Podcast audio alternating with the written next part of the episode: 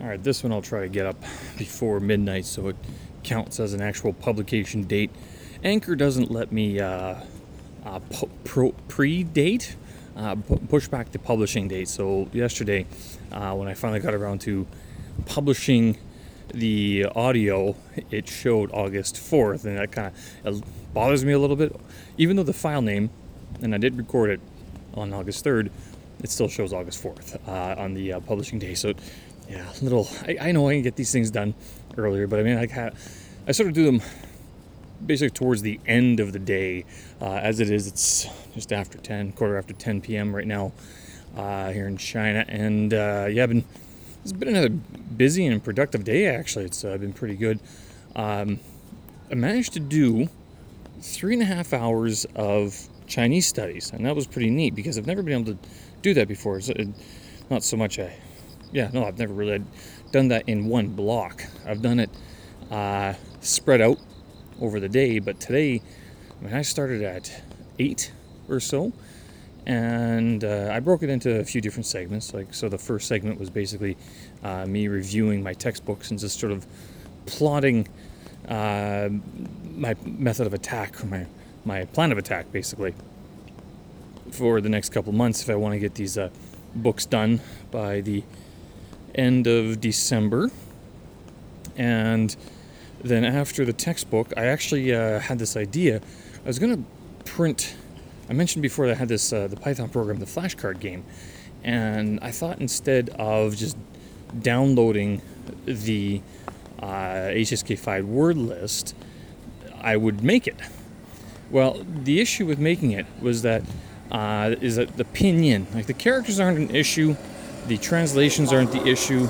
It's going to be the pinyin that's the issue because that shows the tones, like how the the character is actually spoken. And if I was writing it, it's not an issue. Like again, it'd be a look at the dictionary and copy down by hand. But doing it on a computer gets a little tricky because not every program will show you the pinyin. And if they do, then you have to copy it and paste it right beside the Chinese character. You can't, and you got to format it properly. So I spent 45 minutes uh, on this trying to get OpenOffice to uh, uh, do it. And I finally went with Google Sheets online, and that was far easier. I got it done like in a minute. Uh, I typed in Chinese pinyin converter and it popped up as an add-on to Google Spreadsheets.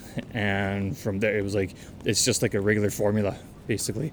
You know, uh, this cell equals point it to another cell, and it points in the pinyin. That's it.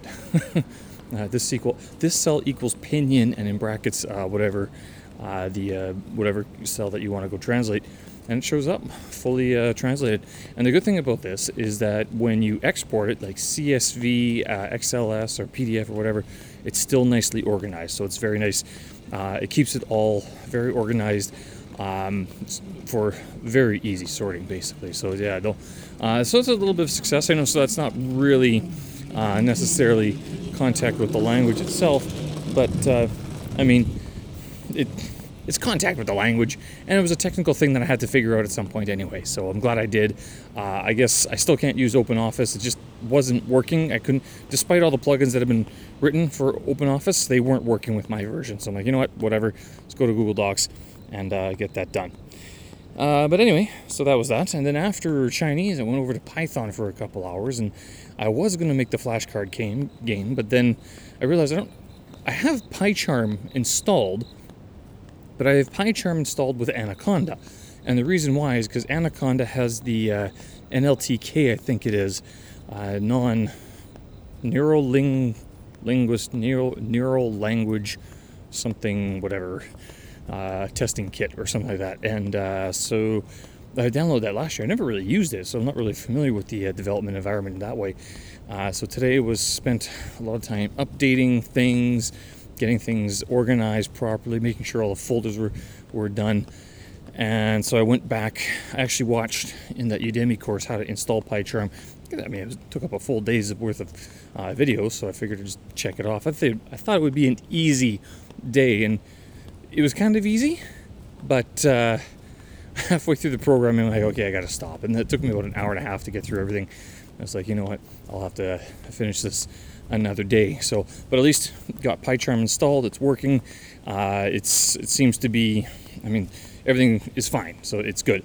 Uh, I can use it again tomorrow, and uh, basically it's uh, not not too much of a an issue. Then after that, yeah, it was uh, time to work out, right? So I do my medicine ball workouts on Wednesdays typically, uh, and that's pretty good.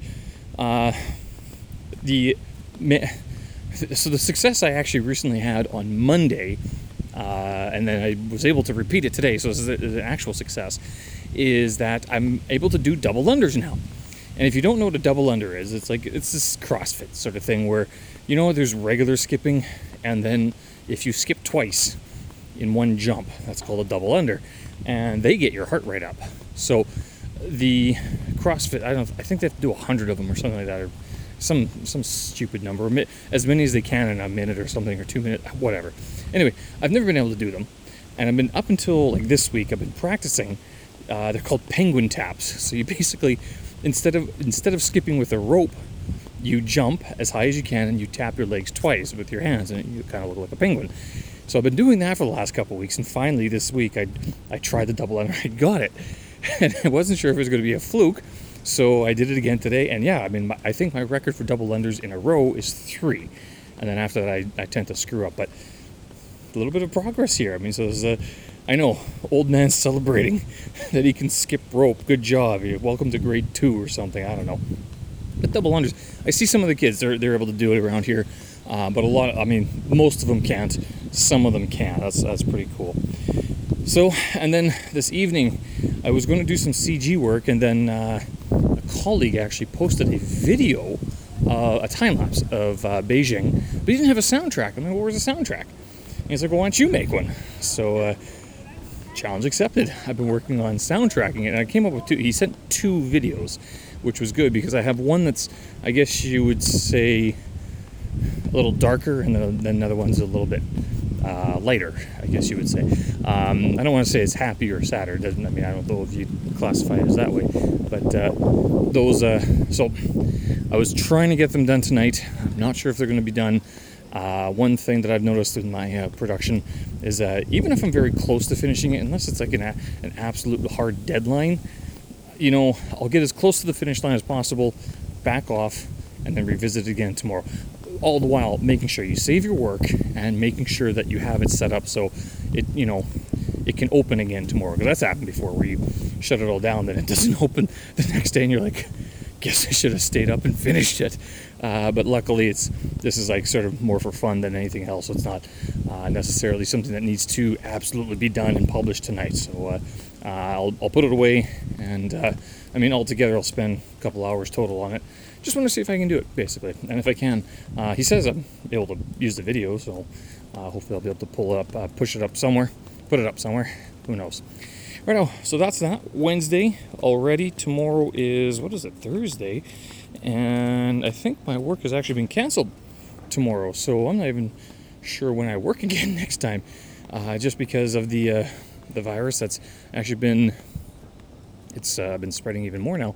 And uh, they've been shutting down um, different offices, buildings, and restricting people going in and out of places.